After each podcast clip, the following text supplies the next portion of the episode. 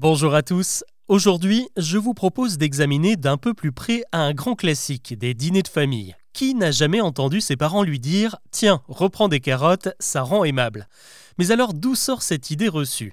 Pourquoi est-ce que les carottes en particulier nous rendraient plus sympathiques, moins agressifs, plus faciles à vivre? C'est vrai que ce serait plus sympa si c'était des frites ou la crème glacée qui rendait aimable. Mais non, ce sont les carottes. Alors pour comprendre l'origine de ce mythe, il faut aller faire un tour dans les campagnes, là où autrefois le matériel était tracté par des animaux, et notamment des ânes qui malheureusement ne mangent pas de frites mais des carottes. Vous connaissez forcément l'expression la carotte et le bâton.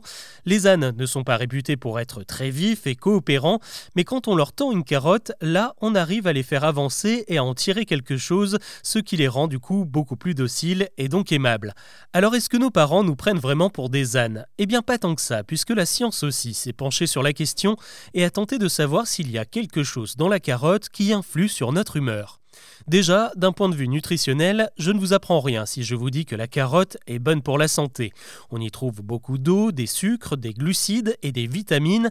Elle contient aussi de la pectine, une fibre qui donne une sensation de satiété. Et c'est bien connu, quand on a faim, on est grognon. Manger des carottes, c'est donc le moyen de retrouver le sourire.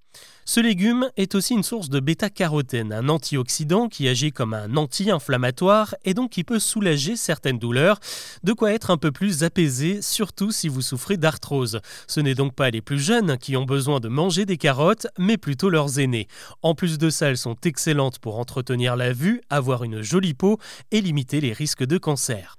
Pour résumer, la carotte a vraiment le pouvoir de nous rendre aimables grâce à ce qu'elle contient, mais ce n'est pas le seul aliment à avoir cet effet. On peut citer la mangue, le melon ou encore l'abricot. Alors la prochaine fois que vous ne finirez pas vos carottes, pas de drame, vous aurez le droit de vous rattraper sur le dessert.